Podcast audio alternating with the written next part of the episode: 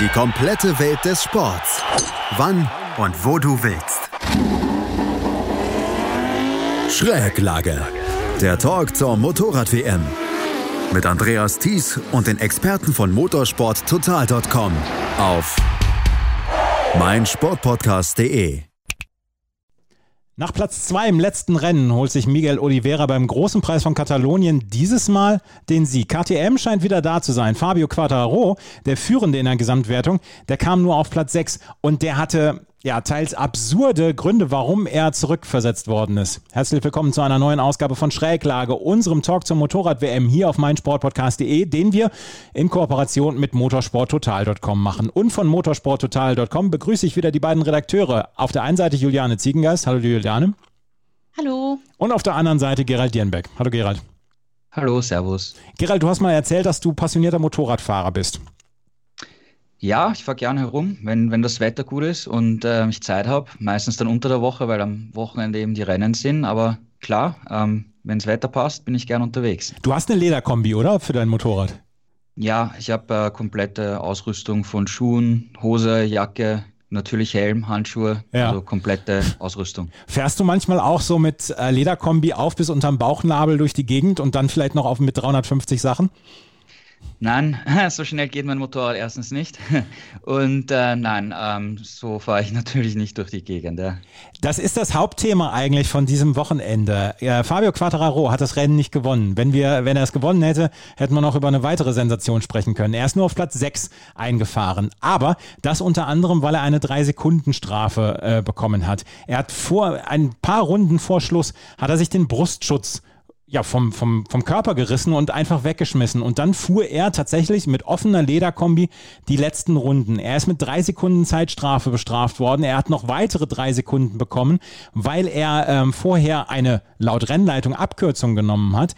Es waren am Ende sechs Sekunden Strafe. Juliane, erste Frage. Hast du sowas schon mal gesehen? Und zweite Frage, ist da richtig reagiert worden von der Rennleitung, dass Fabio Quadraro dieses Rennen mit ja, oben ohne quasi ähm, zu Ende fahren konnte? Also erste Frage, ähm, ich habe sowas noch nicht gesehen, zumindest nicht äh, im Rahmen eines Grand Prix-Wochenendes. Ähm, das war, glaube ich, für alle ein Novum und äh, uns war ja erst auch gar nicht klar, was da überhaupt das Problem ist. Erst in, in der Rückblende hat man dann gesehen, dass er quasi halb oberkörperfrei auf seinem Motorrad sitzt und dass da der Brustschutz weggeflogen ist, den er sich tatsächlich aktiv aus der Kombi rausgezogen hat. Ähm, das waren schon sehr kuriose Szenen und in dem Moment äh, schaltet man erstmal noch gar nicht, was das eigentlich bedeutet. Aber wenn man mal drüber nachdenkt, äh, dass er damit eigentlich noch vier bis fünf Rennrunden gefahren und um das Podest äh, gekämpft hat, äh, dann ist das schon grenzwertig, weil die Schutzausrüstung ist ja nicht umsonst da. Äh, die Fahrer sind verpflichtet, die immer voll funktionstüchtig und verschlossen am Körper zu tragen, aus Gründen, nämlich zu ihrer eigenen Sicherheit.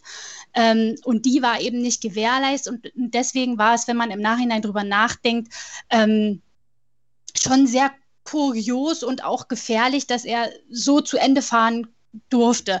Aus seiner Perspektive als Rennfahrer kann man natürlich verstehen, dass er in dem Moment überlegt, also ich bin hier auf Podestkurs, es sind nur noch wenige Kilometer zu fahren. Wie kann ich jetzt die Situation für mich irgendwie kurzfristig so lösen, dass ich in der Lage bin, das Rennen zu Ende zu fahren? Er ist natürlich auch voller Adrenalin und will um den Sieg, um Platz zwei, Platz drei noch kämpfen. Er weiß, es geht um wichtige WM-Punkte. Da kann man ihm nicht wirklich einen Vorwurf machen. Und er konnte ja auch nichts für den Zustand der offenen Rennkombi, wie auch immer es dazu gekommen ist. Er hat sich das ja selber gefragt. Offenbar hat sich der Reißverschluss einfach immer weiter gelöst und ist nach unten aufgegangen. Und während der Fahrt kann man das als Fahrer dann auch schwer fixieren. Wie will man das wieder hochziehen? Man sitzt ja entsprechend in der Rennhaltung auf dem Motorrad.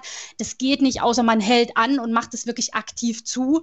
Und da ist jetzt halt die Frage, hätte da äh, nicht irgendwie von außen eingegriffen werden müssen, seitens des Teams, seitens der Rennkommissare mit einer entsprechenden Flagge oder einer Nachricht aufs Dashboard, dass er so nicht weiterfahren kann, ähm, weil er, weil er vor allem für sich dann in dem Moment äh, ist es ja gefährlich, wenn er stürzt, was da hätte alles passieren können.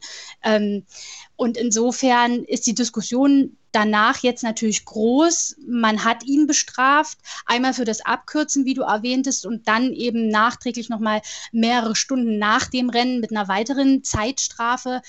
Inwiefern das Sinn macht, äh, sei mal dahingestellt, weil an dem Zustand selber hat es ja so lange nach dem Rennen nichts mehr geändert. Es hat jetzt vielleicht eine gewisse Signalwirkung, aber ich denke, die wird auch schnell verpuffen. Insofern ist die Frage, wie sinnvoll da agiert wurde von Seiten der Verantwortlichen schon berechtigt. Und ähm, da gibt es viele verschiedene Meinungen, auch unter den Fans, teilweise auch unter den Fahrern, aber die drei, die auf dem Podest standen, haben sich zum Beispiel in der Pressekonferenz klar dafür ausgesprochen, dass er die schwarze Flagge hätte sehen müssen. Mhm. Also quasi das Rennen nicht zu Ende fahren hätte dürfen. Gerald, du hast ja eine Kolumne geschrieben für motorsporttotal.com. Wer letzte Nacht am schlechtesten geschlafen hat, da hast du Renndirektor Mike Webb ähm, durchaus sehr offen kritisiert in deinem Artikel. Wir haben den Artikel dann auch nochmal äh, in den Show Notes verlinkt. Ähm, welche Möglichkeiten hat die Rennleitung bei dieser Art von ja, Vergehen eines Fahrers? Äh, Juliane hat es eben gesagt, sie hat es noch nicht gesehen. Du hast es wahrscheinlich auch noch nicht gesehen, dass sowas passiert ist. Was für Möglichkeiten hätte es denn gegeben an Strafen für äh, Fabio Quattraro? Also die, die Rennleitung hat gar nichts gemacht. Also sie haben sich nachher auch nicht darüber geäußert, warum sie auch nichts gemacht haben. Also ihre Beweggründe oder ihre Argumentation kennen wir, kennen wir nicht. Ähm, also ich, ich bin der Meinung, dass man hier einfach aus, aus sicherheitsrelevanter Sicht schon eingreifen hätte müssen. Es ist natürlich richtig, normalerweise sehen wir, dass zum Beispiel ein Motorrad Öl verliert und auf dem Öl könnte ein anderer Fahrer ausrutschen. Und deswegen zeigt man ihm dann eben die Spiegelflagge, schwarze Flagge mit dem orangen Punkt, dass er immer an die Box kommen soll und erst wieder losfahren darf, wenn er von einem Offiziellen das Okay bekommt. In so einem Fall würde er ja jemanden anderen gefährden, ja. Aber so wie es jetzt war mit der offenen Lederkombi, ist das eigentlich jetzt nur eine Gefahr für ihn selber gewesen, wenn er gestürzt wäre, was, was zum Glück nicht passiert ist, ja, weil ähm, ich will mir das nicht vorstellen, wenn da jetzt zum Beispiel am Ende der Stadtzielgeraden, wo er ja auch den Vorderradrutscher gehabt hat, da einfach stürzt und x Purzelbäume bei hoher Geschwindigkeit im Kiesbett ja. schlägt, ja, mit, mit, mit offen. Also das, das will ich mir nicht vorstellen, ja. Ähm, und deswegen also Juliane hat es auch richtig gesagt, ich, ich glaube auch, dass man da Quattro keinen Vorwurf machen kann, dass er, dass er einfach weitergefahren ist und weil die Fahrer sind da voll im Rennmodus und haben jetzt ein Problem und müssen einfach schauen, wie, wie kann ich das jetzt am besten bewältigen, dass ich dann noch ins Ziel komme und, und das bestmögliche Ergebnis raushole. Ich glaube ich glaube nicht, dass, dass man, wenn man da in so einer Situation ist, da an denkt, ui, das ist jetzt alles ganz gefährlich und ich weiß nicht was. Ähm, und dafür ist es ja auch da, dass man, dass man eine Rennleitung hat, die für eine, den bestmöglichen sicheren Ablauf einer Veranstaltung sorgen muss. Ja, ich meine, Motorsport ist gefährlich. Wir haben im Mugello erlebt, was, was alles passieren kann. Aber so gut man die Sicherheit managen kann, muss das die Rennleitung machen. Und meiner Meinung nach hätten sie da eingreifen können, sobald eben man gesehen hat, dann nach einer Runde, Quattro fährt da weiter, der fährt jetzt nicht auf die, auf die Seite durch eine Auslaufzone in Kurve 1 zum Beispiel, bleibt kurz stehen oder rollt halt mit langsamer Geschwindigkeit und versucht sich das zuzumachen, sondern ist einfach weitergefahren. Und ich finde, da hätte die, die Rennleitung schon eingreifen müssen und ähm, es, es, es ist im, im Reglement, habe ich mir das durchgelesen, es ist nicht komplett, also es ist festgelegt, dass man die, die Schutzrüstung tragen muss und die immer korrekt sitzen muss. Aber es steht bei den, bei den Strafgeschichten, das eine ist bei der schwarzen Flagge und eben das andere bei der schwarzen Flagge mit dem orangen Punkt, da geht es immer um, um sportliches Verhalten oder technische, ähm, technische Geschichten. Ja, ob das jetzt unter Anführungszeichen in die Technik reinfällt, ist Auslegungssache, finde ich. Ähm, schwarze Flagge finde ich falsch, weil die heißt Disqualifikation und Deswegen würde ich angebracht, hätte ich angebracht gefunden, die schwarze Flagge mit dem orangen Punkt, also an die Box fahrt. Dann macht er sich das zu. Wenn dann ein Offizieller sieht, okay, passt, ist zu, kannst du wieder rausfahren. Wenn der, der Reißverschluss äh, kaputt ist oder irgendwas, das nicht mehr zugeht, muss der Offizielle sagen, okay, du darfst jetzt nicht weiterfahren. Das, das hätte ich als die verantwortungsvollste ähm, Methode gefunden, um, um mit, diesem, mit dieser Situation umzugehen die Meinungen gehen, wie gesagt, dazu auseinander und die, die Rennleitung hat ähm, nicht eingegriffen, sondern erst später nach dem Rennen haben eben die Rennkommissare, die Strafen aussprechen, ihm eben diese drei Sekunden Strafe gegeben, weil eben er das Reglement nicht eingehalten hat, dass die Schutzkleidung inklusive der äh, Brustschutz, der Brustprotektor äh, nicht korrekt getragen wurde. Juliane, warum äußert sich jemand dann wie ähm, Mike Webb, der Renndirektor, nicht äh, gegenüber Journalisten, warum hier nur eine Drei-Sekunden-Strafe ausgesprochen worden ist? Weil letzten Endes muss es doch ja auch plausibel in irgendeiner Weise erklärt werden, warum eine Strafe vollführt worden ist. Ja, es gibt für viele Sachen Regeln und äh, viele Sachen sind dann ja auch abgesteckt etc. und das muss nicht weiter erklärt werden. Aber gerade so eine Geschichte, da muss doch mal jemand dann von den Offiziellen vor die Presse treten und sagen, deswegen haben wir diese Spra äh, Strafe Strafe ausgesprochen. Deswegen gab es keine schwarze Flagge ähm, mit orangen Punkt. Und ähm, ja, warum, warum ist das nicht passiert? Warum, warum wird das nicht erklärt? Das ist eine gute Frage. Leider ist äh, die, die Rennleitung da relativ oder die Rennkommissare sind da relativ pressescheu, sagen wir es mal so. In der Formel 1 haben wir ja äh, mit Michael Masi einen sehr äh, kommunikativen äh, Rennleiter, der der Presse auch oft Rede und Antwort steht, wenn es um Strafen geht und um die nachträglich vollziehbar den Experten und auch Fans zu erklären. Das ist in der MotoGP leider nicht der Fall und deswegen beschweren wir uns leider des Öfteren darüber, dass uns die Strafen, so wie sie ausgesprochen werden und auch die Höhe der Strafen relativ willkürlich und intransparent vorkommt. Ähm, die Rennleitung bzw. die Rennkommissare werden, werden, glaube ich, gut beraten, das zu ändern, indem sie gerade in solchen kritischen Fällen, und da geht es ja auch um Punkte, die am Ende die WM entscheiden könnten, ähm, meinetwegen eine extra kurze Presserunde anberaumen, um das dann nochmal ausführlich zu erklären. Und vielleicht auch eigene Fehler einzugestehen. Ich meine, wir sind alle nicht fehlerfrei. Das war für alle eine neue Situation. Wir haben es ja angesprochen, keiner von uns hat es in der Form in einem Rennen schon mal gesehen. Und insofern, äh, wenn da dann auch im Reglement quasi der der Sollzustand steht, aber keine entsprechende Strafe, kann man ja durchaus darüber diskutieren und auch verstehen, dass man da vielleicht nicht sofort eine Reaktion parat hat, aber dann im Nachhinein einfach so ein Sheet rauszuschicken, wir geben ihm noch eine Drei-Sekunden-Strafe, weil er die Rennkombi nicht korrekt getragen hat und damit ist das Thema für uns durch.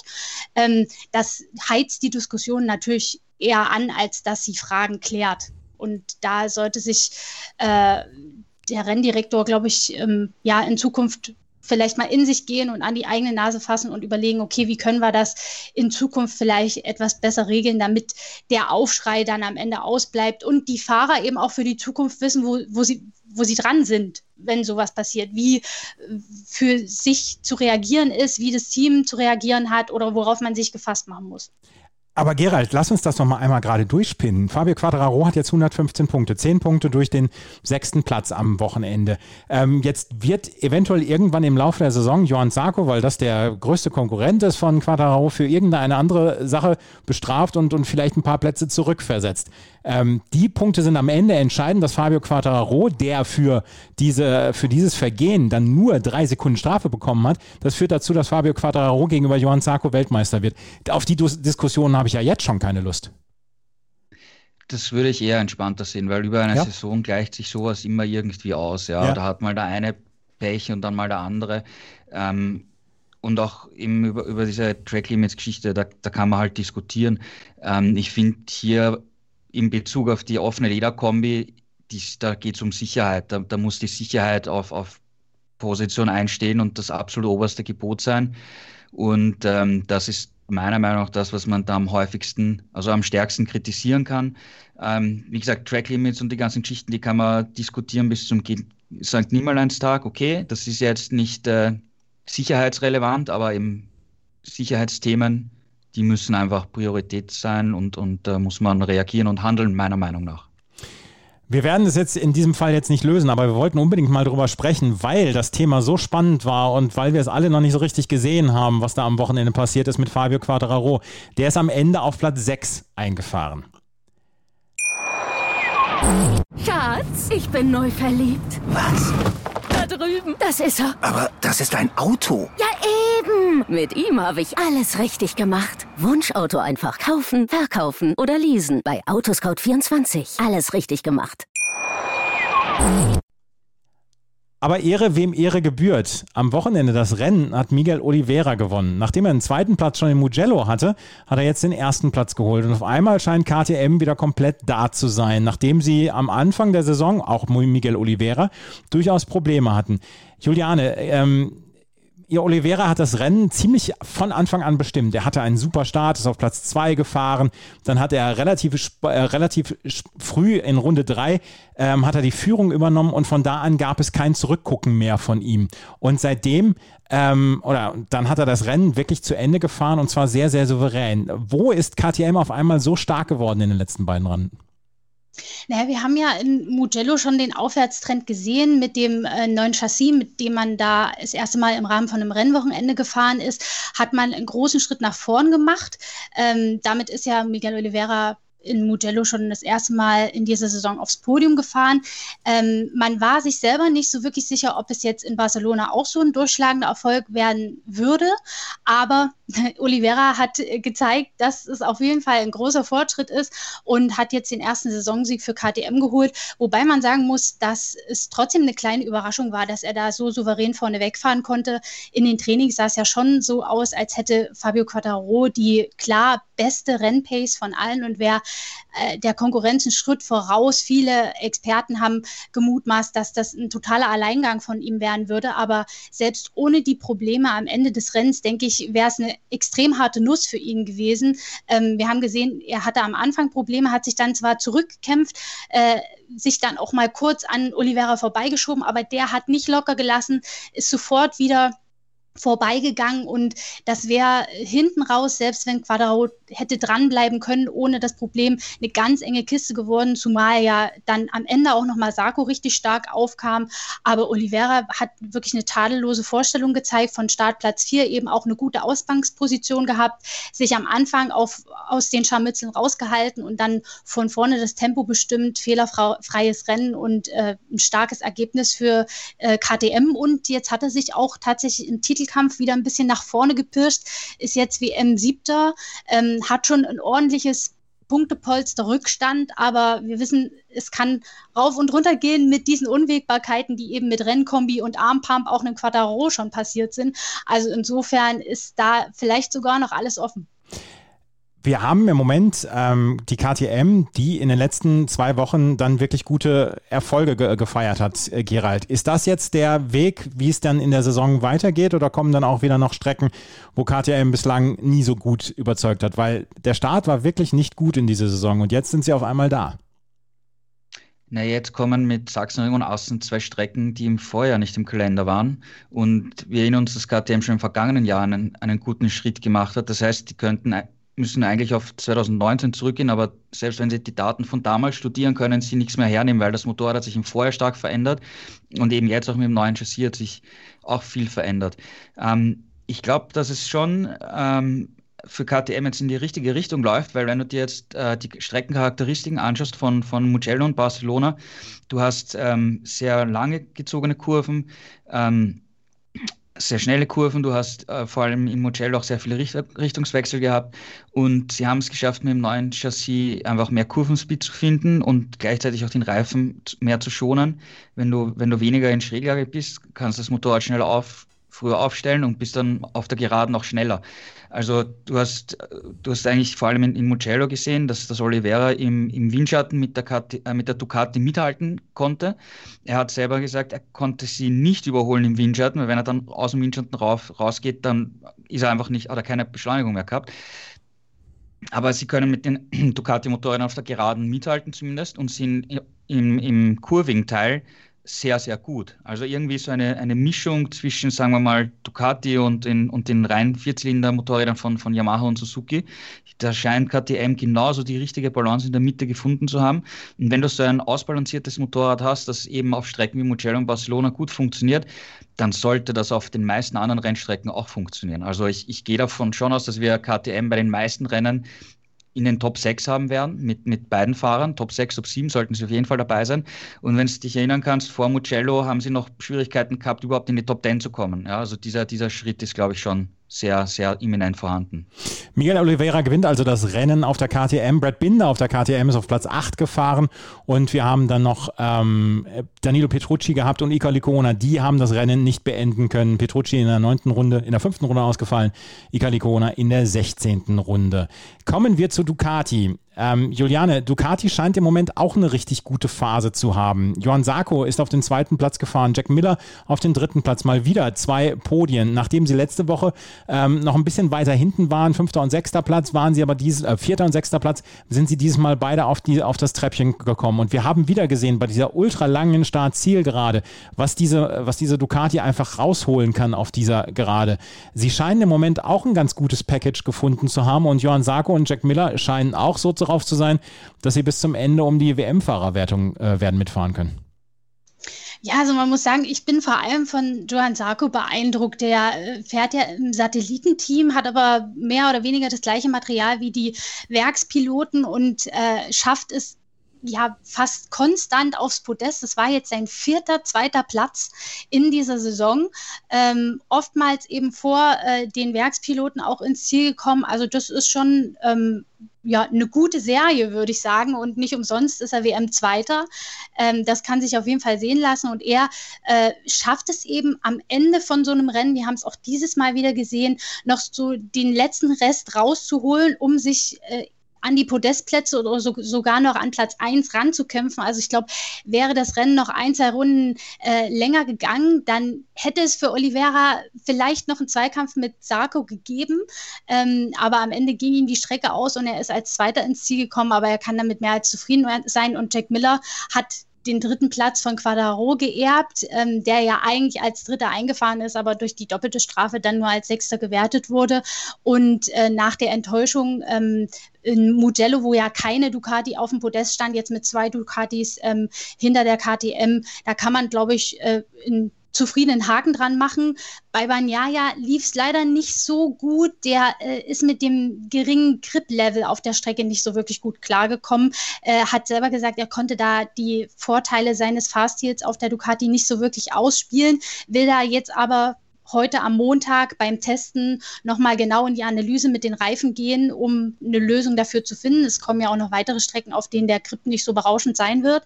Ähm, aber ja, er ist, glaube ich, diesmal Achter geworden, wenn ich mich nicht täusche hat zumindest ähm, Punkte mitgenommen und äh, ja, war jetzt kein berühmtes Rennen von ihm, aber Immerhin ist er nicht ausgefallen. Wir haben ja auch äh, zahlreiche Stürze gesehen. Es sind nur 15 Fahrer ins Ziel gekommen. Also da ist äh, die Zielflagge zu sehen auch mal schon viel wert. Banyaya ist siebter geworden und, äh, ja, ja, und drei Ducatis halt unter den ersten sieben. Gerald, ist das jetzt auch so eine neue Konstanz, die wir gerade auch bei Jack Miller und Johann Sarko erleben? Weil Johann Sarko, das war jetzt das vierte Treppchen für ihn. Er hat zwar einen Nuller dazwischen gehabt, aber ansonsten punktet er sehr konstant. Und Jack Miller nach den ersten drei enttäuschenden Rennen ist er jetzt aber immer bei der Musik dabei. Ja, du sagst es. Also die sind wirklich in einen guten Rhythmus gekommen. Und ähm, ich glaube, da hat auch viel mit, mit äh, Psychologie äh, und, und Motivation, Einstellung und so zu tun. Weil wenn du dir, wenn du dich erinnerst, dass damals, wie er bei Tektora noch war, der Johann Zacko, hat er oft verkrampft gewirkt, da wollte er unbedingt den Erfolg haben. Ja? Dann ist er zu KTM gegangen und da hat einfach dann auch von, von der ganzen Stimmung und so halt überhaupt nichts funktioniert. Und im Pramac-Team vergangenes Jahr hat er schon diese Leichtigkeit und, und Lockerheit wieder gefunden und, und er wirkt auch entspannt und cool und, und hat Spaß an der Sache. Und das wirkt sich dann irgendwann auch in Ergebnissen aus. Und bei Miller war es ja auch am Anfang der Saison ist überhaupt nicht gelaufen. Dann hat es eben geklappt mit dem ersten Sieg. Ähm, da hat ihn das Team auch psychologisch sehr gut unterstützt und wieder aufgebaut, hat auch selber zugegeben, dass er da manchmal weniger an sich geglaubt hat als an das Team. Und er fühlt sich jetzt super toll, ist, ist auch echt locker drauf, hat immer einen guten Spruch äh, parat, ja, und wenn du dann so eine gute Einstellung hast, dann, dann wirkt sich das irgendwann auch positiv auf die, auf die sportlichen Ergebnisse aus. Bagnaia hat hier ein paar Probleme gehabt, ähm, dass der, die Strecke in Barcelona bietet generell relativ wenig Grip und er fährt anders, die Ducati, als die anderen Fahrer, bremst extrem spät und, und hat einen ganz eigenen Stil. Und der hat nicht funktioniert bei diesen ähm, geringen Grip-Verhältnissen. Ja. Also da war siebter Platz einfach Schadensbegrenzung. Mehr war da nicht möglich. Eine Frage noch hier zum Thema äh, Grip, zum Thema fehlenden Grip in äh, Barcelona. Was wir gesehen haben, ist eine sehr, sehr unterschiedliche Reifenwahl bei allen Teams. Das hat man so in dieser Saison bislang nicht erlebt. Sonst erlebt man meistens alle äh, Maschinen, beziehungsweise der große Teil der Maschinen auf einem Reifensatz, entweder hart oder medium oder soft. Äh, dieses Mal war es sehr, sehr unterschiedlich. Was waren die Gedanken dahinter, Gerald?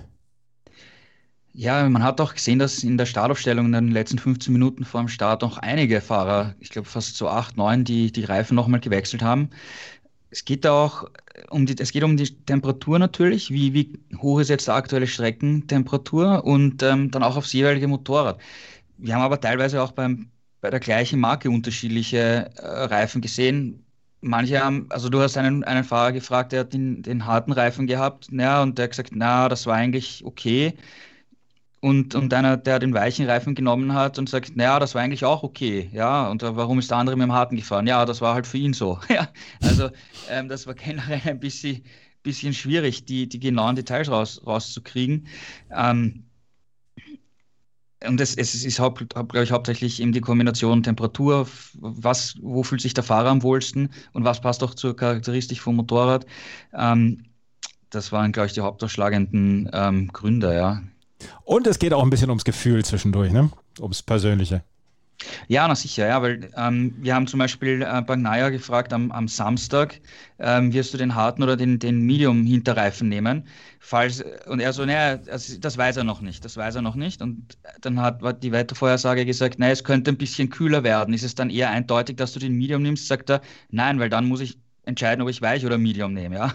Also da geht es auch dann um Nuancen und, und ja, es, es geht auch um, um, ums, ums Gefühl. Ähm, zum Beispiel, ähm, Juan Mir hat nach dem Rennen gesagt, dass er den falschen Reifen genommen hat, weil er sich im, im vierten Training, hat er sich mit dem harten Reifen nicht gut gefühlt und hat deswegen den Medium-Reifen genommen. Nach dem Rennen muss er sagen, ah, dann haben sie es im, im vierten Training falsch gemacht, der harte Reifen wäre der bessere gewesen. Ja. Also mhm. da gab es nach dem Rennen auch einige Fahrer, die ihre Entscheidung angezweifelt haben. Wir wollen auch noch ein bisschen über die anderen Teams sprechen, unter anderem über Suzuki. Die waren dezimiert. Äh, Alex Rins hat sich beim Fahrradunfall, hat er sich äh, an der rechten Hand verletzt, ist operiert worden, hofft jetzt auf den Sachsenring dann wieder als Comeback. Es war nur eine Suzuki unterwegs. Juliane, erste Frage. Ähm, Juan Mir ist am Ende auf Platz 4 eingefahren, natürlich auch ein bisschen Profiteur von den sechs Sekunden Strafe von Fabio Quattararo. Erstens, ähm, wie würde Suzuki das Rennen bezeichnen? Weil das scheint ja wieder ein äh, Schritt in die richtige Richtung gewesen zu sein. Und zweitens, warum haben sie keinen Ersatzfahrer benannt? Ähm, Ersatzfahrer ist eine gute Frage, weil Sylvain Guntuli war ja vor Ort, weil er jetzt am Montag testet mit. Ähm, aber der fährt, wenn mich nicht alles täuscht, am kommenden Wochenende ein Langstreckenrennen. Mhm. Und da wollte man vielleicht auch einfach kein Risiko eingehen bezüglich Verletzungen und ähm, dass er einfach fit bleibt und, und auch mehr oder weniger ausgeruht, sag ich mal. Ähm, deswegen hat man darauf wohl verzichtet.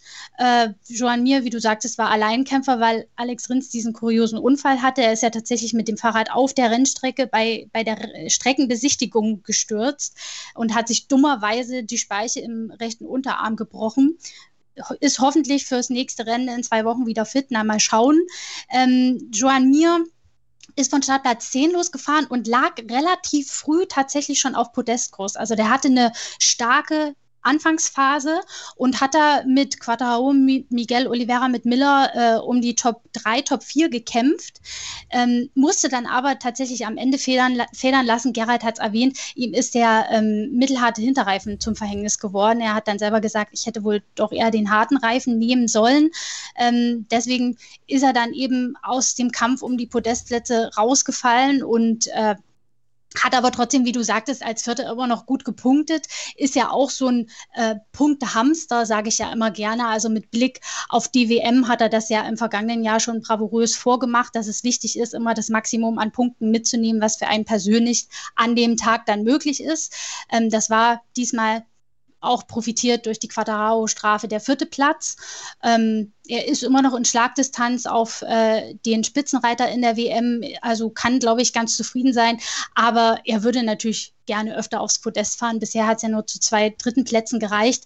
Ähm, es steht und fällt wieder mit dem Thema Qualifying. Das äh, hat Suzuki immer noch nicht auf die Reihe bekommen. Zwar zieht äh, Joan Mir jetzt immer öfter direkt in Q2 ein, aber da reicht es dann eben meistens trotzdem nur für die hinteren drei, zwei Plätze, also Startplatz 10, 11. Und ähm, da muss er sich dann eben erstmal äh, am Anfang ein bisschen abmühen und äh, das tut der Temperatur in den Reifen eben auch nicht unbedingt gut. Also insofern wäre man gut beraten, wenn man irgendwie die eine schnelle Runde mit weichen Reifen noch ein bisschen besser hinkriegen würde, wenn es drauf ankommt. Und wir müssen sagen, für Alex Rins setzt sich so ein bisschen die Seuchensaison fort. Ne? Erst schmeißt er zwischendurch sein Motorrad weg, dann auch ähm, gut liegend und jetzt beim Fahrradunfall sich Unterarm brechen. Ja, also es ist, äh, man, man kann sich nicht ausdenken. Es ist wirklich kurios. Viermal gestürzt in Folge in, in, in, Rennen, wo er tatsächlich auch immer gut auf Podestkurs lag, also gute Ergebnisse weggeschmissen. Und jetzt dieser, ja, kuriose Vorfall, wo er sich dann ausgerechnet noch verletzt und ausfällt.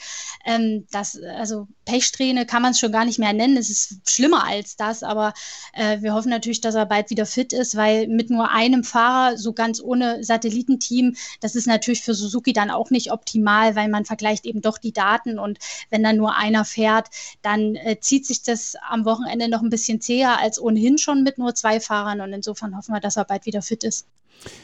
Dann lasst uns über Honda sprechen. Die haben am Wochenende kein gutes Wochenende gehabt. Aber Marc Marquez hat von den sieben besten Runden seiner Saison bislang gesprochen. Das Problem, Gerald, es waren die einzigen sieben Runden. Ja, beide Repsol-Fahrer durch Crash raus und äh, relativ früh auch im Rennen. Bevor diese ganze Geschichte mit Quattro am Ende sich abgespielt hat, ähm, hätte ich eigentlich Paul Espargaro nehmen wollen für die Kolumne, weil der wirkt jetzt eigentlich schon regelmäßig ziemlich geknickt und, und desillusioniert. Ähm, der hat sich das Honda-Projekt sicher ein bisschen anders vorgestellt, als, als es momentan läuft. Ich meine, zwei achte Plätze hat er, hat er jetzt bisher erobert. Und er hat ja davon geträumt, dass er mit, mit Repsol Honda in ein absolutes Top-Team kommt und einfach Rennen gewinnen kann und um den WM-Titel kämpfen kann. Vielleicht nicht im ersten Jahr, aber dass, es doch, dass er doch im Spitzenfeld eine Rolle spielt.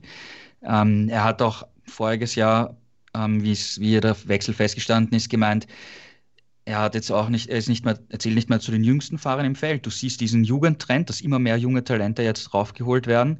Er zählt da nicht mehr dazu, obwohl er, er wird in dieser Woche 30 Jahre alt, habe ich eben nachgeschaut noch.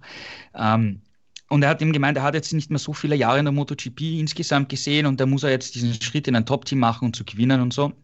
Und in der, in der Realität, und das hat er auch selber gesagt, jetzt nach dem Rennen, ich bin wieder dort, wo ich, also ich kenne diese Situation und bin wieder dort, was ich mit KTM erlebt habe. Also genau dort, diese Anfangszeit, diese Aufbauzeit, schwierig zu fahren, das Motorrad, es muss Entwicklungsarbeit betrieben werden. Ähm, man weiß noch nicht, was jetzt wirklich alles kommen wird, was man machen muss, um, um wirklich den Schritt zu machen. Und da ist KTM ungefähr im Jahr weiß nicht, 2018 gestanden, vielleicht Anfang 2019. Und da steht er jetzt mit der Honda. Mhm. Und wer hat das Rennen gewonnen? Oliveira, der letztes Jahr, also der eigentlich seinen Platz im KTM-Team gewonnen hat, ja. äh, übernommen hat. Ja. Ähm, also für, für Pola Espargaro ist das sicher keine sehr angenehme Situation. Ähm, Marc Marquez auf der anderen Seite ist auch gestürzt zum dritten Mal hintereinander. Was interessant ist, ähm, bei den ersten beiden Wochenenden beim Comeback ist er im Training gestürzt, aber nicht im Rennen. Und jetzt bei den letzten drei ist er nicht im Training gestürzt, aber im Rennen. Ja, das heißt, ähm, wir wissen ja aus der Vergangenheit, dass er immer versucht, im Training das Limit zu finden, um zu wissen, wie weit er gehen kann. Und jetzt scheint diese Strategie ganz umgekehrt, genau umgekehrt zu sein. Und er hat gemeint, ähm, ja, das müsste er müsste überdenken. Für ihn ist, die, ist das Gesamtbild halt ganz anders, weil als, als bei Espargaro, weil ähm, erstens mal, er hat schon Erfolge gefeiert. Alles, was noch vielleicht kommt in seiner Karriere, ist halt ein weiterer Bonus. Und er möchte natürlich dahin, das ist wieder sein langfristiges Ziel die ganze Saison ist auch für ihn aus, aus körperlicher Sicht einfach ein, ein Training, eine Aufbausaison. Gleichzeitig muss Honda technisch arbeiten. Also da ist jetzt er sagt selber, ob ich jetzt um Platz 12, 14 herumfahre und einfach nur Benzin und Reifen verbrenne, ähm, attackiere ich, wenn ich mich bereit fühle dafür und, und schau mal, was geht. Und das hat funktioniert in, in den ersten sieben Runden. Und er hat auch gesagt, eben, das waren, wie du es selber gesagt hast, die, die besten Runden, die besten sieben Runden in diesem Jahr. Er war der alte Marke, hat attackieren können, hat überholen können. Aber er hat dann einfach ähm, den Fehler gemacht und, und ist gestürzt.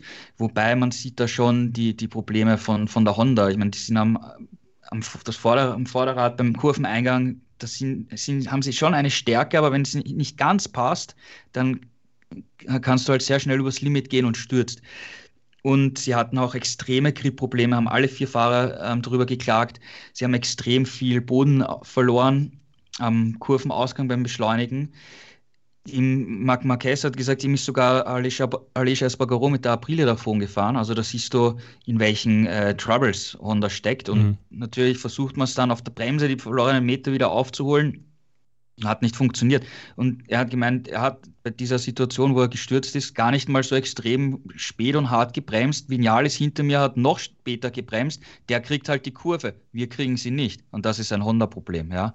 Also ähm, die haben jetzt am, am Testtag am Montag wieder einen neuen Prototypen dabei. Ähm, ja, da, der wurde schon in Jerez einmal getestet. Ob das der große Sprung vorwärts ist, keine Ahnung. Ähm, die, die Fahrer, also wie gesagt, Marquez sieht das Ganze relativ locker, weil, ihm, weil er noch in einer anderen Situation ist, aber sein Bruder Alex Marquez ist auch ziemlich äh, gefrustet.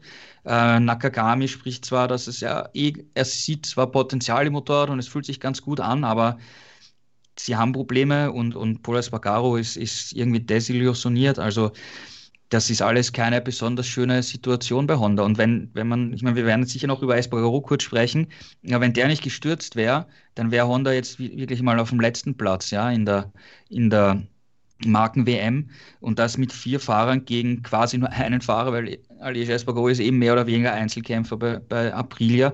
Das ist schon ein düsteres Bild für Honda insgesamt, ja. Mhm. Also Honda im Moment nicht gut drauf und wo du es gerade angesprochen hast, Aleix Espargaro, auf den habe ich ja immer so einen besonderen Blick, weil er, was du eben gesagt hast, Einzelkämpfer ist. Juliane, der sah wieder exzellent gut aus in den ersten zehn Runden. Leider ist ihm dann die Maschine weggeflogen und er ist ausgefallen. Lorenzo Savadori hat dann äh, noch einen Punkt gerettet, weil nur 15 Motorräder reingekommen sind. Aber Aprilia sah exzellent aus bis zu dieser elften Runde, beziehungsweise Aleix Espargaro sah exzellent aus bis, bis dahin. Ja, er hat ja zwischenzeitlich mit Marc Marquez und Konsorten über äh, um Platz 5, Platz 6 gekämpft. Und als er gestürzt ist, lag er, glaube ich, auf Platz 7, also immer noch gut auf der Top 10 Kurs. Es hätte wieder ein sehr solides Rennergebnis werden können. Und er hat sich dann, als er im Kies lag, auch wirklich geärgert, ähm, wie, wie er hat, also er hat gelitten, man hat es gesehen, er hat sich über sein Motorrad gebeugt und so auf den Kopf geklopft und gesagt, das kann doch jetzt nicht wahr sein.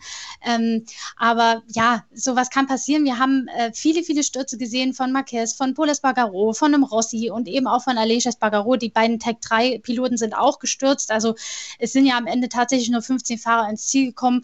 Ähm, insofern die, die niedrigen Gripverhältnisse haben allen geschaffen zu, geschaffen gemacht, zu schaffen gemacht und auch der hohe Reifenverschleiß und da kann sowas eben schnell passieren.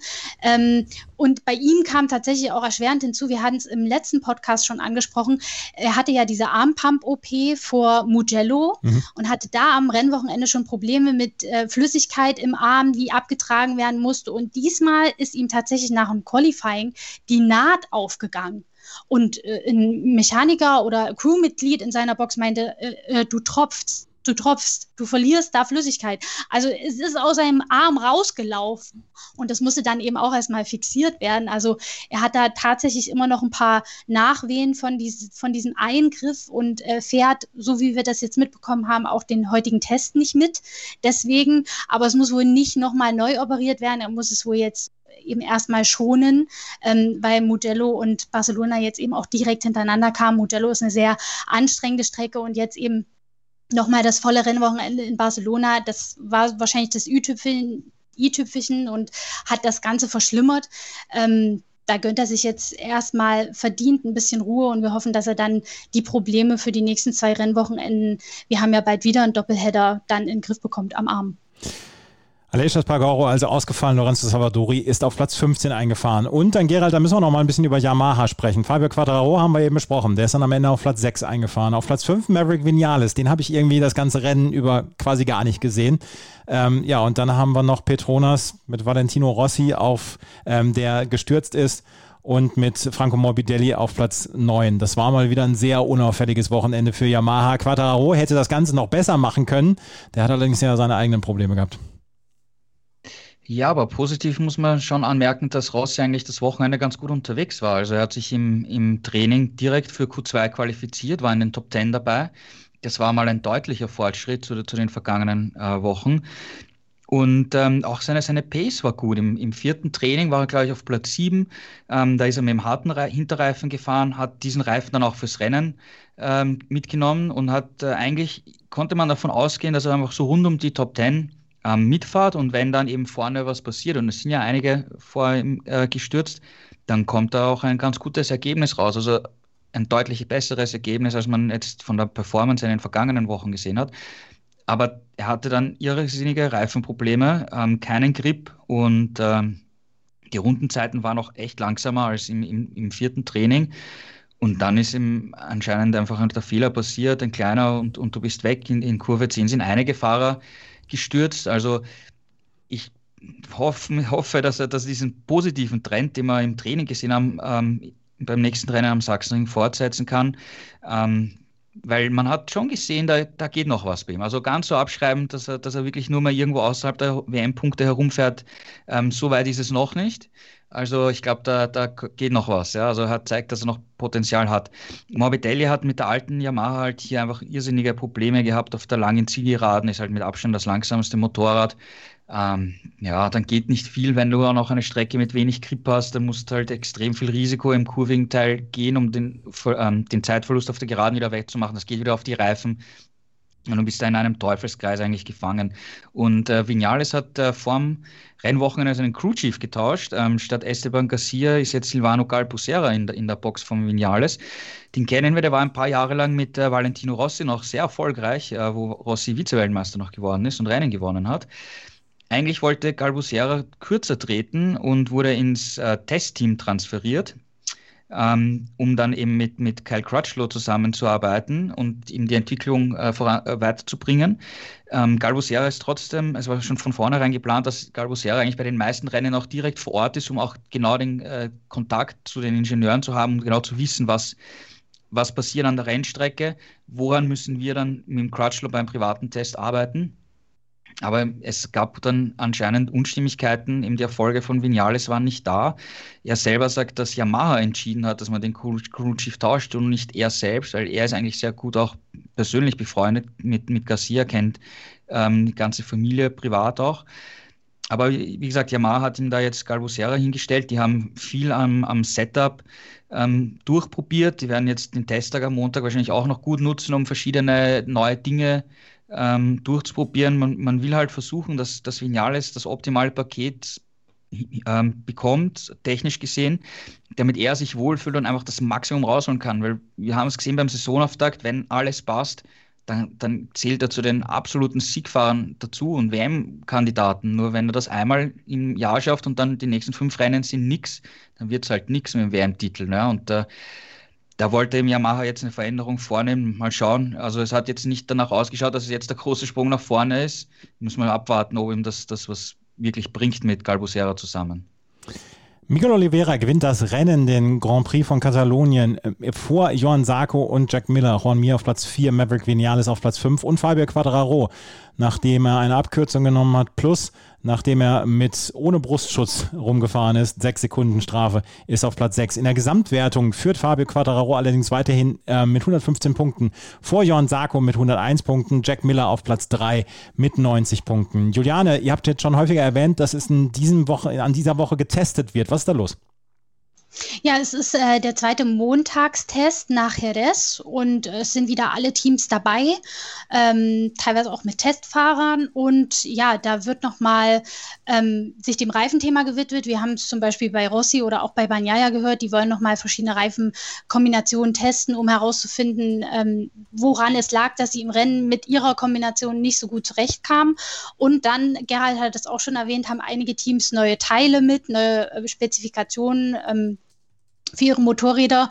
Und da wird natürlich dann auf die nächsten Rennen hingearbeitet. Wir haben ja noch zwei Rennen vor der Sommerpause. Ähm, wieder ein Doubleheader, Sachsenring und Assen stehen an. Und insofern, ja, äh, arbeitet man da, um die Gesamtpakete zu optimieren und im Kräfteverhältnis doch noch ein bisschen weiter nach vorn zu rücken. Hm. Also, da wird diese Woche noch getestet und wir haben dann das nächste Rennen dann in zwei Wochen. Wenn wir uns gleich wieder hören, dann werden wir noch über die Moto 2 und die Moto 3 sprechen. In der Moto 3 gab es mal wieder ein Rennen, wo beinahe Pedro Acosta gewonnen hätte, der von Startplatz 25 losgefahren ist. Und in der Moto 2 gewann äh, Remy Gardner. Und um den gibt es dann ja auch Gerüchte, was die MotoGP angeht. Darüber sprechen wir gleich hier bei Schräglage auf meinsportpodcast.de. Schatz, ich bin neu verliebt. Was?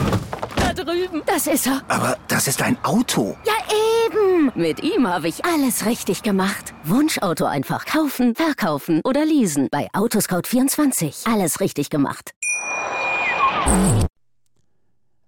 Remy Gardner hat das Moto 2 Rennen gewonnen, was an diesem Wochenende nach dem MotoGP Rennen durchgeführt worden ist. MotoGP wollte man wohl nicht parallel zur Formel 1 laufen lassen. Remy Gardner gewinnt vor Raul Fernandes und auf Platz 3 ist Javier Ver gekommen. Und äh, Gerald, habe ich das richtig verstanden, dass Remy Gardner im Gespräch ist, in den nächsten Wochen MotoGP zu fahren, weil das wurde auf der Zone nämlich erwähnt. Also in den nächsten Wochen nicht, aber im nächsten Jahr. Ähm, sein Vertrag ist schon fix. Er fährt für Tech 3 KTM im nächsten Jahr. Der wurde, also der Vertrag wurde am, am, kurz vorm Rennwochenende bekannt gegeben. Und damit haben wir den Sohn von Wayne Gardner, ähm, einem Weltmeister aus den 80er Jahren, ähm, in der Königsklasse nächstes Jahr. Das ist doch ein schönes Zeichen. Und dann hat er auch noch gleich am Wochenende das Rennen gewonnen. Wie lief es ab, dieses Rennen? Also das IO-Team hat jetzt den, den dritten ähm, Doppelsieg hintereinander gefeiert. Die fahren total in ihrer eigenen Liga. Ähm, Ralf Fernandez als Rookie in der Moto 2 beeindruckt weiterhin. Remy Gardner absolut souverän. Ähm, sehr gute Saison bis jetzt. Ähm, hat die WM wieder, Führung jetzt wieder ein bisschen ausgebaut ich finde auch, er hat den, den MotoGP-Vertrag absolut verdient, kommt auch zu einem richtigen Schritt, weil in diesem Jahr ist natürlich jetzt ganz klar das Ziel, Weltmeister zu werden für ihn. Ralf Fernandez ist Rookie. Ähm, da gibt es auch Gerüchte, dass er eh vielleicht schon nächstes Jahr mit, mit äh, Gardner zu Tech 3 wechselt. Vielleicht gibt es auch noch ein zweites Jahr, ist noch nicht ganz entschieden. Ähm, und ähm, ja, die, die haben einfach absolut das perfekte Setup für die Kalex gefunden. Das IO-Team zählt zu einem der besten Teams und sie sind in diesem Jahr einfach einen Schritt vor, vor allen anderen. Ähm, ich meine, Sam Lowe, da hat es am Anfang der Saison ja ausgesehen, dass er vom Speed her da auch mithalten kann, aber dann viel zu viele Stürze. Ähm, jetzt hat er auch wieder nicht den, den Speed gehabt, um wirklich vorne mitzuhalten.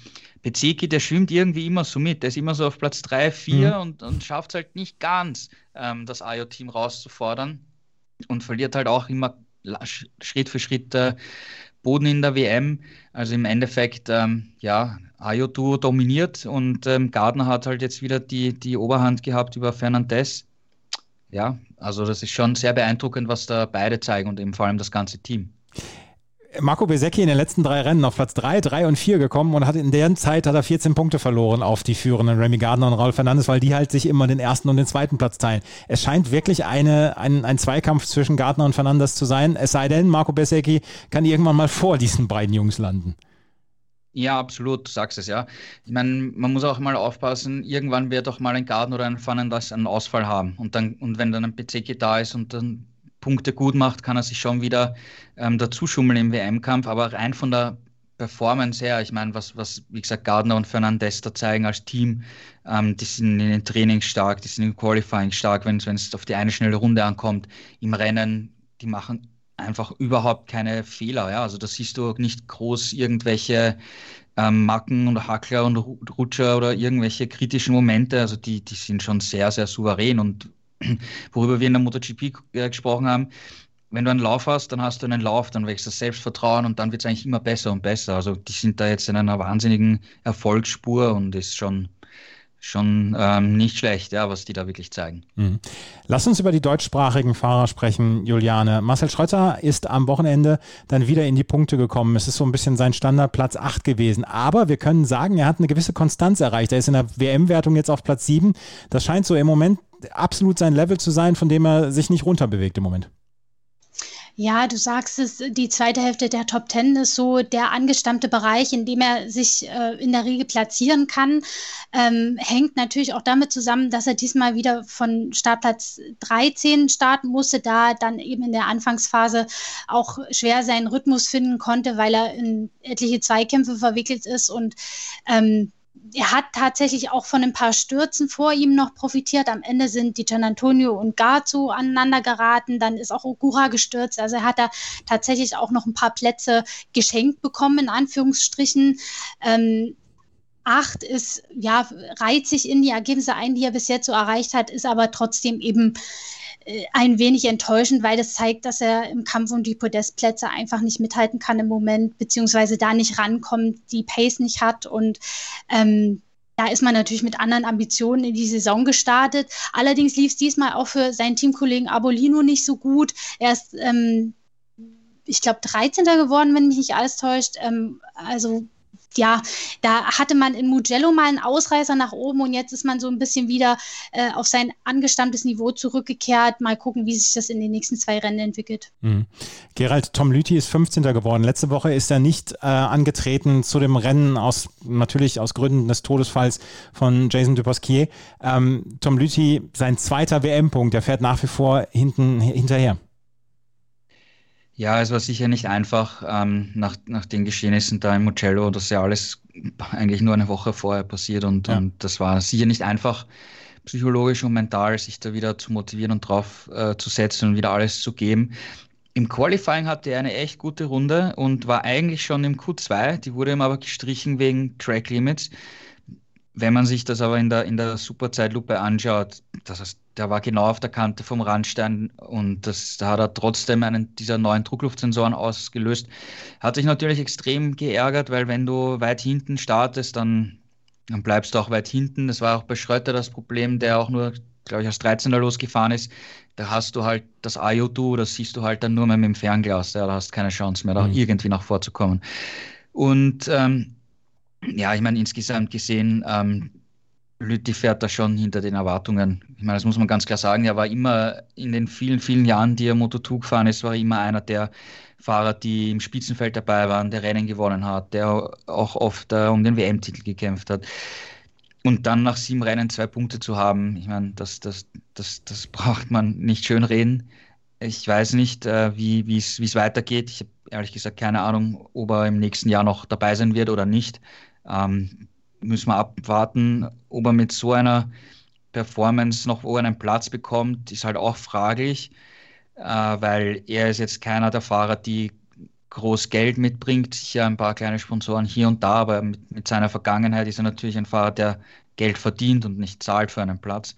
Also ich habe noch nicht gehört von ihm, ob er jetzt konkret irgendwas gesagt hat bezüglich nächstem Jahr, aber ich kann mir durchaus auch vorstellen, dass er nach dieser Saison sagt, okay, das war's. Aber wie gesagt, er hat noch nichts gesagt. Müssen wir, müssen wir uns noch gedulden, wie er sich entscheidet und wie sich das weiterentwickelt. Und die Zeit haben wir ja vor allen Dingen, weil wir ja noch nicht weit in dieser Saison sind. Da hat er ja dann selber noch ein bisschen Zeit, vielleicht auch seine Saison wieder auf die richtigen Füße zu stellen. In der Gesamtwertung habe ich es ja eben gesagt, Remy Gardner führt vor Raul Fernandes und das ist ein Zweikampf. 139 Punkte für Gardner, 128 Punkte für Fernandes. Marco Pesecki, der konstant punktet, aber nur auf Platz 3 ist und immer wieder Punkte verliert. 101 Punkte im Moment. Sam Lowe's, Fabio Di Gian Antonio auf Platz 4 und 5. Und dann haben wir noch ein extrem spektakuläres Rennen aus der Moto 3 zu besprechen. Sergio, Sergio Garcia hat dieses Rennen gewonnen ähm, vor äh, Jeremy Alcoba und auf Platz 3 ist eingefahren Dennis Öncü. Ähm, Juliane, das war komplettes Spektakel, wenn zwischendurch auf der Startzielgerade sieben Motorräder nebeneinander hergefahren sind.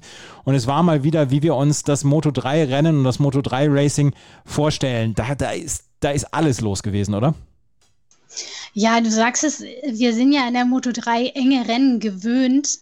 Aber für mich hat sich es nochmal eine, eine Ecke härter und extremer angefühlt dieses Mal, muss ich ganz ehrlich sagen. Also ich, ich habe sie schon alle liegen sehen, so wie sie da umeinander rumgekreiselt sind, weil ja dann in den letzten Runden tatsächlich auch keiner mehr führen wollte. Aus Angst, dann äh, auf den letzten Metern im Windschatten von fünf, sechs Leuten wieder aufgeschnupft zu werden. So, war, so ging das ja immer hin und her. Dauernd hat jemand anders geführt. Einer lag vorn und war in der nächsten Runde nach der langen Geraden schon wieder nur Siebter. Also es war wirklich extrem, wie du schon sagst sagtest. Ähm, Acosta war mittendrin, Startplatz 25 und schon nach wenigen Runden in den Top 10 vertreten und dann tatsächlich für ein, zwei Runden auch in Führung, also wieder äh, eine krasse Aufholjagd gezeigt. Am Ende hat sich leider nicht ausgezahlt in dem Getümmel, dann siebter geworden, aber trotzdem ordentlich Punkte mitgenommen.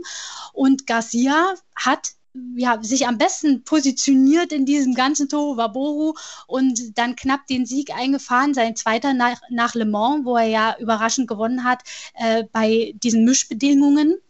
Jetzt also sein erster Saisonsieg im Trockenen und tatsächlich WM-Zweiter. Also ähm, ja, eine spannende Konstellation. Acosta hat zwar immer noch viel Vorsprung, aber äh, er hatte jetzt eben ein paar sagen wir mal, für seine Verhältnisse durchwachsenere Rennen nach den drei Siegen in Folge eben zwei achte Plätze und jetzt der siebte Platz.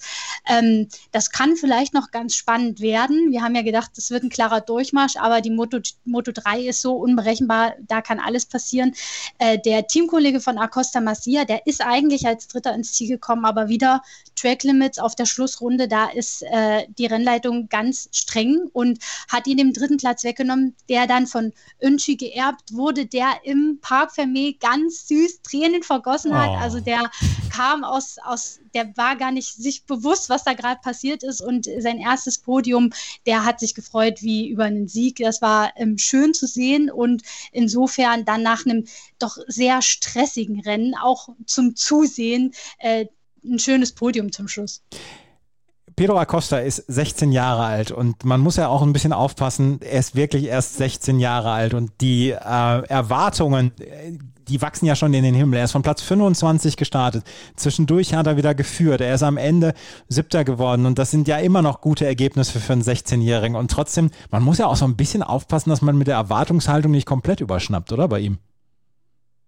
Absolut, also er ist immer noch ein Youngster und äh, diese drei Siege in Folge, äh, das war ja unglaublich für einen Wookie im ersten Jahr in der WM und man konnte nicht erwarten, dass das jetzt auf ewig so weitergeht. Aber ähm, man muss ja auch sagen, er macht immer das Beste draus. Also er ist nie, noch nie im Rennen gestürzt, klopf, klopf auf Holz.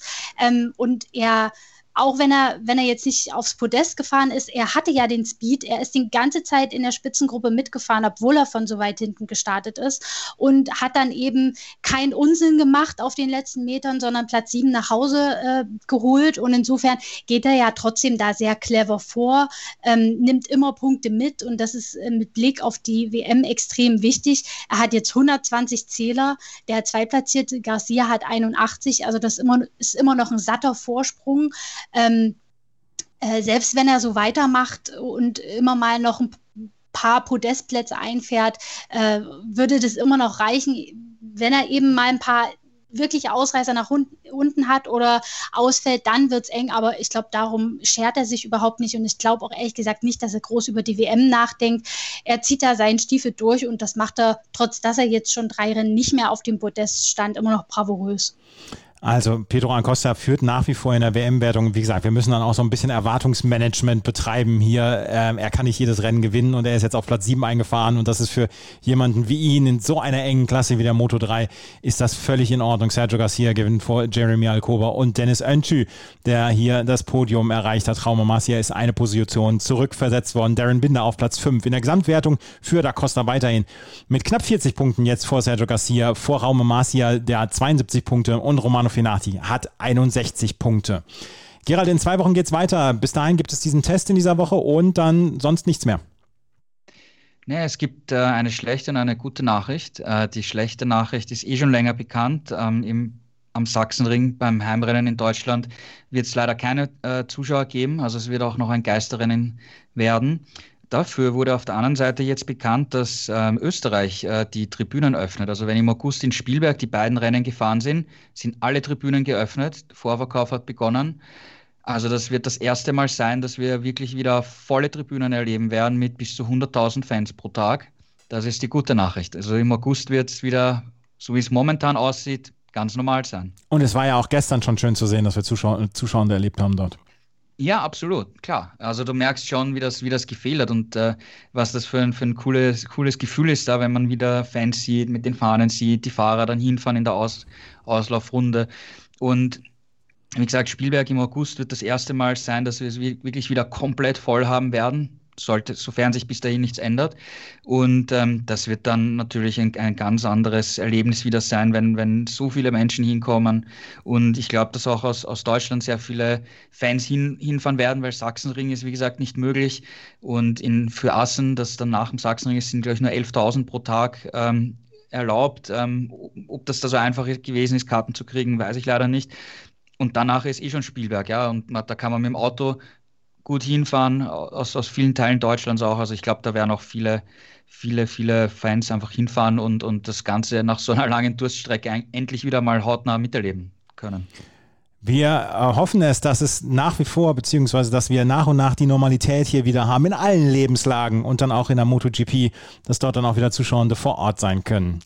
Das war's mit der neuen Ausgabe von Schräglage hier auf Motorsport, auf meinsportpodcast.de in Zusammenarbeit mit motorsporttotal.com. Juliane Gerald, euch vielen Dank dafür. Danke auch. Bis demnächst. Danke, bis zum nächsten Mal. Wenn euch das gefällt, was wir machen, freuen wir uns über Bewertungen und Rezensionen auf iTunes. Ihr solltet motorsporttotal.com auf jeden Fall in den Bookmarks haben. Dort wird in den nächsten Tagen dann auch noch viel über die Tests geschrieben werden und der restliche Motorsport ist ja auch interessant. Vielen Dank fürs Zuhören. Bis zum nächsten Mal. Auf Wiederhören. Schatz, ich bin neu verliebt. Was? Da drüben. Das ist er. Aber das ist ein Auto. Ja, eben. Mit ihm habe ich alles richtig gemacht. Wunschauto einfach kaufen, verkaufen oder leasen. Bei Autoscout24. Alles richtig gemacht. Die komplette Welt des Sports. Wann und wo du willst. Schräglage. Der Talk zur Motorrad-WM mit Andreas Thies und den Experten von motorsporttotal.com auf meinsportpodcast.de. Schatz, ich bin neu verliebt. Was? Da drüben. Das ist er. Aber das ist ein Auto. Ja, eben. Mit ihm habe ich alles richtig gemacht. Wunschauto einfach kaufen, verkaufen oder leasen. Bei Autoscout24. Alles richtig gemacht.